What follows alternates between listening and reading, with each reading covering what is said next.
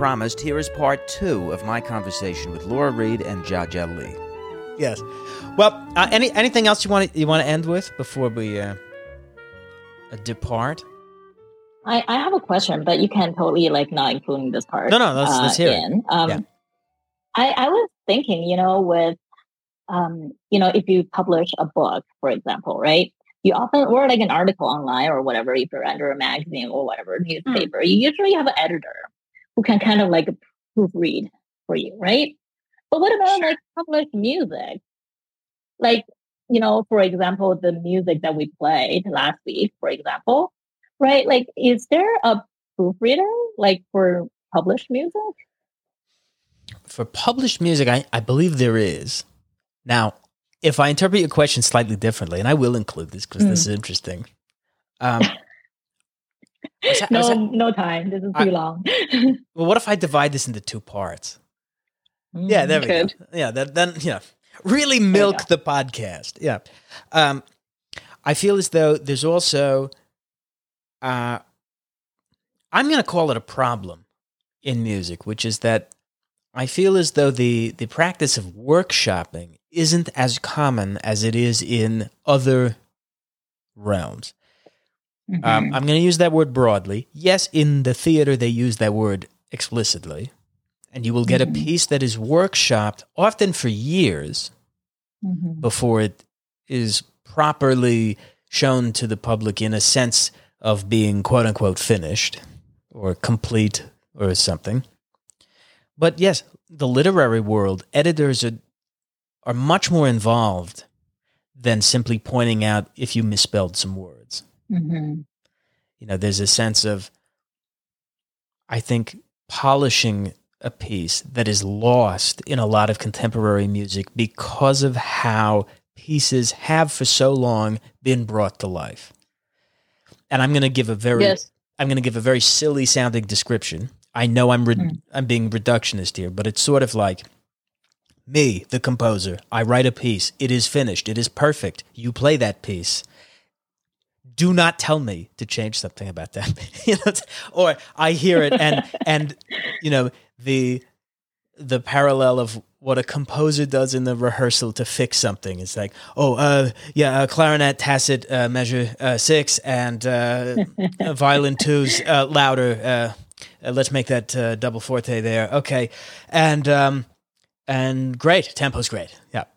Okay. Now that's i think other artistic disciplines would find that ridiculous. Mhm. And frankly, as a composer, how in the hell do I know if that thing that just got performed is anything close to what I want to say about music or the world or whatever, right? I mean, Yeah.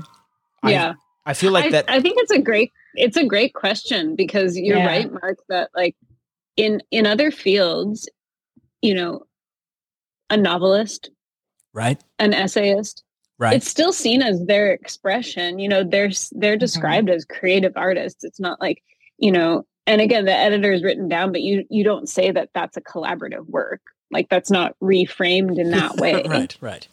Um, and then I would even say, I mean, again, it it shows how I don't know uh, non-standardized it is, but in let's just the, the broad stroke brushstrokes term of pop music.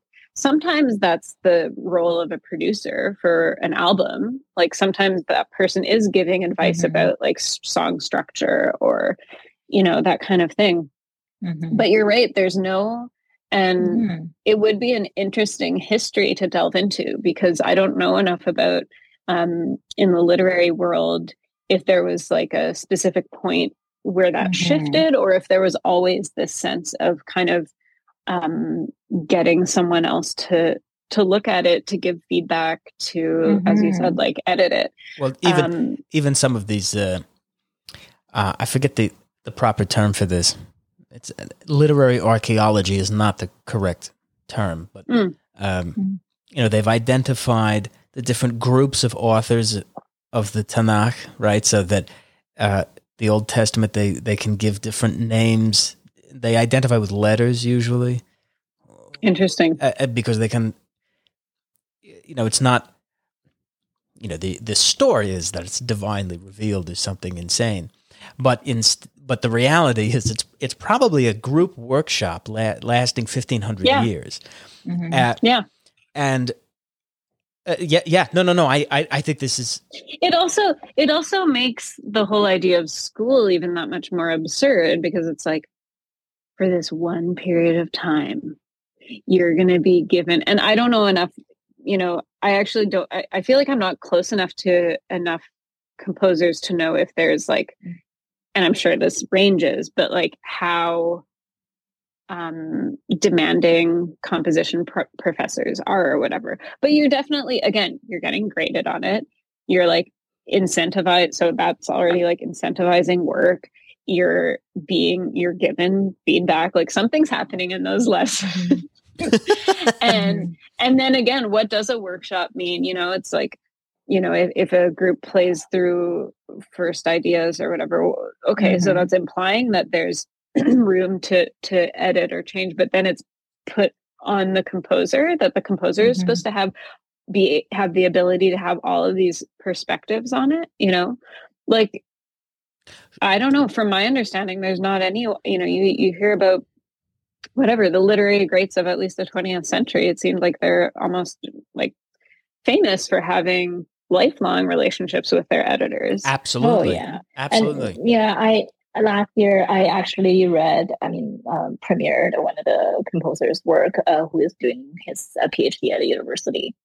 And Mhm. uh, you know, the thing is that of course he wanted to hear how he sounded like before we actually made the final version, right? of course okay, then which means we just needed to like get into these workshops and then, you know, like I have to learn it and then we have to sit together. But then it came with a question about compensation because like, okay, so for students like him, there's no money to give him dedicated to Mm-mm. musicians to do these workshops. Then, Yeah. then he, but he also wanted his music sounding good for his degree. Yeah. And, you know, then would he Well, this is supposed to like put money out himself and then paying us, Yeah. or just have to like beg musicians, hey, can you actually do this? Can you actually do this? Right? I mean, it's Right. another great point too, because again, literary editors, that's a career. You know, the person Yeah. doing, and I'm Right, not trying to right. undermine what they do, but that's a career. That's Yeah. someone's getting compensated for that. Right. And I think, I think if you look at even at both in the commercial realm of the arts, but even in granting, you know, the things that they allow for, as you said, Mark, like, okay, this play, it's fine that you're going to have the, and yes, you do need a dramaturge and you need this and that. If, right. If composers Mm-hmm. or musicians put stuff like that or demanded and Mhm. s- said as at minimum, we need this and that, there's just no Mhm. way that you would be laughed at. oh, oh, for Mhm. sure. And and I think it Mhm. it also uh, it would shatter the idea that it comes out right the first time, which Yeah. is Mhm. Uh, an awfully potent myth in contemporary classical music. And I'm not Mhm. saying I'm not saying all composers behave this way. In fact, I, I feel very lucky to have worked with you know as Mhm. teachers and mentors, uh, composers who who were not precious in these ways, or who were pretty open about the their uh, fallibility as human beings and artists, Mhm. right? Um, Mhm. but but certainly, I think that attitude of the infallible God composer uh, is Yeah. an is an inherited myth that's very powerful and Mhm. and I I'm con- shattering that. Uh, very important. I, I'm very in favor of doing that, but but of course, an, a massive uphill battle. Also, an Mhm. uphill battle institutionally, as you were saying. That Yeah. if yeah and like structurally yeah it's, Exactly. it's huge but but Jaja, that's like an incredibly powerful question because it Mhm. also makes you consider you know this well i i threw away this term bad music but Mhm. but when you think about quality Right. like you know Yeah. would it not would you think it could not i don't know like w- is there ever harm through the workshopping process i mean i'm sure I, there's examples of getting into the weeds with you know Mhm. spending so long on a play that it you know whatever but Mhm. you know for the most part i think there's a reason why people do seek out um differing perspectives, mentorships, all of these kinds of things is to Mhm. gain insight. So, yeah, I mean, it, it does make me think is there that we're limit like it, it's resulting in a limitation in the field. hmm And also, you know, a couple weeks ago, I I was uh, basically sitting in a premiere with the orchestra and uh, uh, of a new piece, right? And then the thing is, let me think. I'm, I think the rehearsal that the composer was listening to, this very brand new piece that was supposed to be premiered, was the day Yeah. before the concert. So. Yeah. And he was given, I don't know, like half an hour. I don't know. Right, And exactly. honestly, like I was just thinking, man, like if I were the composer, not just I, I would be one day, I was a composer in this situation, you know, like being like it's a huge privilege to like do Mhm. this piece with the orchestra coming in. I Mhm. have like I don't know, like half an hour to listen and uh, well, I mean, it does start. What am I say? Like Yeah. what am I supposed to say? In right, except for it sounds great. That's Right. so absurd. And it also Oh. makes sense then if then composers are like, okay, well, it behooves them to perpetuate this idea of like, yes, that is the clear intention that I have, you know, both for like, I have half an hour to do it. Yes. Yes. Like you're going to double down on your, on your ideas that maybe you who knows like who knows how much time or effort you put into it but like it doesn't allow for compositional process either as you're saying like you know as you said what are you supposed to say that was pretty bad but good luck Or God We- forbid you go, time. oh, wait a minute. No, I don't mean any of this. Sorry. yeah never I- mind Yeah, this the piece is actually only those five bars in the middle there. The rest is all just fluff. I, I, I, I'm sorry, Yeah. everybody. No, the piece la I know you commissioned it, uh, an 11 minute piece. Or, and th- by the way, that, that Yeah. part always kills me. The commissioning Yes. by length. You know, it's Yeah. I, uh, with direct correlation to compensation oh yes, exactly. Yeah. so again we're valuing Uh, or whatever quality instrumentation whatever uh, yeah. filler. We yeah, you really got to fill that time, okay? And there better be, you know, you better you better make it worth everybody's uh, thirty minute rehearsal. Um, no, I I think I think yeah, it, that that's a pretty big problem.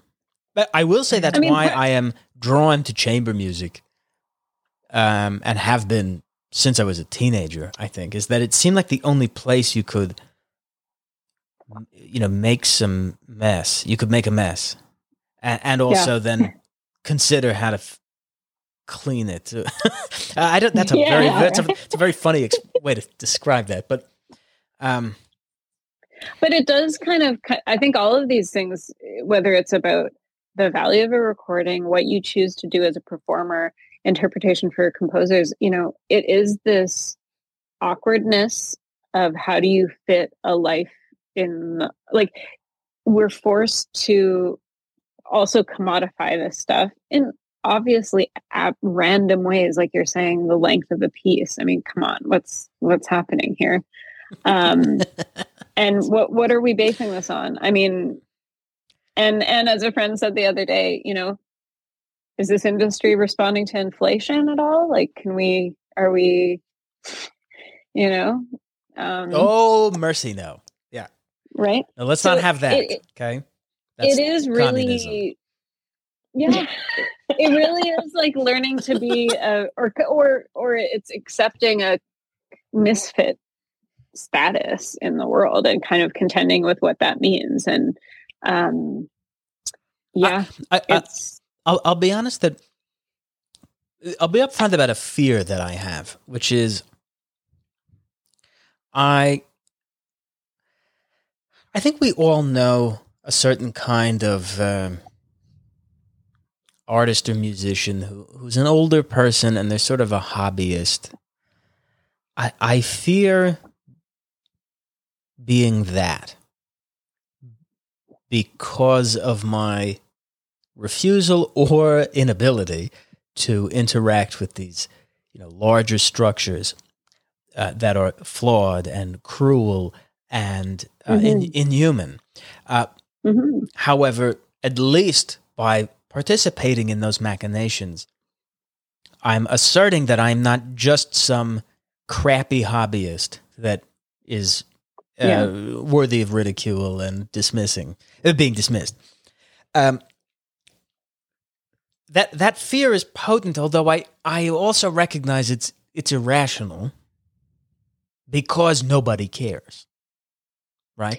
Be- Well, because the nobody Uh, cares but but it, in a way you care right? This is the thing. It's like we can you can acknowledge that you've put on this label of lesser than to this elderly hobbyist. Right. but you know that's a judgment that's not inherent in that person. You know we're putting that on it. But i do think one thing that we can't choose though is the consequences of that in terms of connection to a community acceptance value Right. all of those things which are also incredibly important as humans right? Mm-hmm. so this is the other thing it's like there's value and important or there's there's priorities as an artist as a creative person but you are also a human. So i think this is the other challenge. Do you want to like swim upstream with a group that's also swimming upstream? Like that's one thing. But if you're seeing your if if there's this sense of well my peers are making these are somehow finding a way to accept this reality I the the fear of simply plowing ahead in Mm. into the the system, so to speak, Yeah. is that it probably it's so bloated and and precarious. It it Mhm. I mean its collapse is also not an unthinkable future of some kind. Right. um, so that's the other thing. It's like I, I try to think of it as there's there's some sort of payoff like or it's like you pay for it somehow right? So it's like if you're going if you're choosing to engage with the system knowing that it there there will be consequences for your sense of value you'll have to reprioritize your own um you know your own passions or what you your beliefs creatively or philo- you'll have to change your philosophy but yeah Right. then the cost is that that's the the cost is to you um you know there's always this and it's not a simple equation and it's always moving right because even the sense of community what does a community value can really come and go and you can be feel very connected and have an understanding and then either your feelings might change or the like you know winds of change some other metaphor here but um. but yeah so i find it really tough to be like well yeah i can be stubborn and do that. I might be alone in that. Is that worth it for me? Mhm. yeah i i found um like what we're doing three of us like spending a beautiful afternoon and then recording for a podcast you know this is uh Yeah. to me it's very valuable i wanted to do this you know like Mhm. for what but it's you know just it's it's it's for mark but it's also like for for you know talking about you know these things right i think it's super valuable right Oh, for and, sure. uh, i mean like yes the system the the bigger organizations i, I feel like you know just again nothing will happen one day right like small, small steps and uh keep doing the right thing you know it's just that's all you can do Yeah, I I don't mean to say it's a reason for a kind of nihilistic abandonment. Uh, I, I I don't think that necessarily follows. You know, I don't mean to say that. Uh, I I agree. I I think I just uh, sometimes the the outcome of total commitment to one path or the other feels uh, wrought with danger either way. well and i think the answer there or at least again in a like day-to-day kind of Universal Jaja basic thinks- income. and i am running Yes. for Yeah. yeah That's right. Um, I agree with you. I'm no, no. No, I, I do- fully agree. I do think Yeah. that, but I also think it's I t- can so relate to that, Mark, because it fe- really does feel like two paths. But it's also important to remind yourself that it's like there Mhm. are more paths. It's not just 2 Mhm. Just because you can kind of like dip in and out of this system, you aren't Yes. locked in. Um, Yeah. And and knowing that, like, you know, again, whether you you know, yeah, you're playing this outrageous gig um, with a conductor who's trying too hard and you can kind of just be like well isn't this interesting you know like there's there's not an implication of like um it's not yours like you know you should not take on the burden of That's that right. mess either right No, and um uh, fully agree. And that that's an interesting uh, emotion to feel while it's happening. Is that Mhm. this is happening in front of me, and I'm absolutely uninvested in in the depth of of its outcome. yeah Mhm. and, and what's fascinating and is- my investment- recogn- and whether or not I'm invested makes no difference. So, yeah. But that conductor is very invested. yeah, And trying that is also conducting very interesting hard. to Yes. yeah. And that's also fascinating. It's like, oh no, there are people who are truly making like taking it seriously. So it, it is almost recognizing these like multiple realities, um, truly. Um, Mhm. And I do think sometimes the value, yes, universal basic income, but also I just wish there was a way, and I think we know the reason why, because again, it takes lengthy conversations, but is to have more honesty about that struggle or Mhm. awkwardness or discomfort, uh, whatever kind of like level you're feeling. Um, and that it doesn't have to be like reason for paralysis. Um, Very true. you know, we don't no, exactly. we don't have to like you know because i think that a lot of people feel like they have to and they end up kind of yeah wearing the hat of one thing Yeah, but it's like you actually don't have you don't have to do that or you can Mhm. you can express that doubt or um that even you know self criticism um and that's another thing that i just wish i think that all of us know that it's kind of like you only get mad at people that you care about. It's like to criticize something means that you care about it and i mm-hmm. wish that there could be room that we all allowed for more open criticism rather than just kind of keeping aloft the same things oh, that's a beautiful way to to end this time for real. Oh, Oh no, it's right. it's it's practically a um no, it's it's practically a positive note. I'm I'm I'm shocked and thrilled. Yeah. No, really. like The both of you are wonderful. thank you so much Uh, Thank I'm- you for having us. Are you kidding? Th- thank you for doing this. Uh, let's do it again in like a month or so. And Sure. um, oh also can i say one thing that oh yeah. it would have gotten too much into the weeds to go into their conversation. But in my archiving class, um, right now we were talking about copyright and privacy. and it made me think about this reuse thing because apparently there's something only in Canada, it's not in the States, but something called moral authority. So and and apparently you can't sell that. So if you could sell the copyright of your work, so this there's a case, I think what's his name, Michael Snow, uh, Canadian artist. Um, he made these. It's so hilarious. I don't I don't know where they are now actually because I don't think they're there. But these huge uh, Canadian goose hanging sculptures that were in the Eaton Center Okay. in Toronto. Now, so he he was paid for that, and I think that they had the copyright. It's like it's theirs. You have the copyright. But he one Christmas, the mall puts hats on the birds. and he found this like appalling.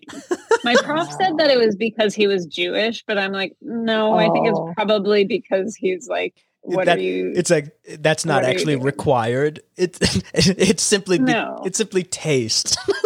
yes. So he was able to claim moral authority over the work as its creator, saying, no, that's offensive to me Wow. as the creator, and you have to take it down. And he won. Well, this, wow.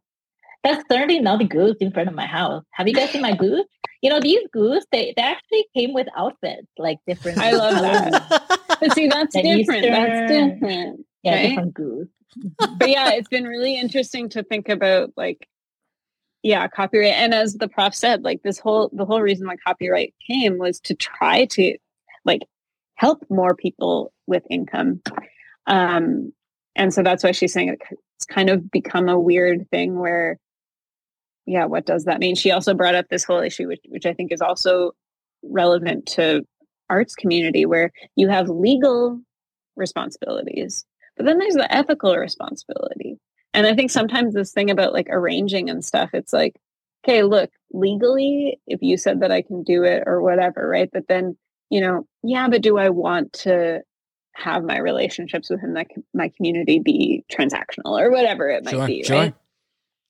So, Well, I, I for one Yeah. look forward to the trio that I will be composing for us next year. uh, it, it'll be called For Viktor Orbán. And yeah, uh, yeah, yeah.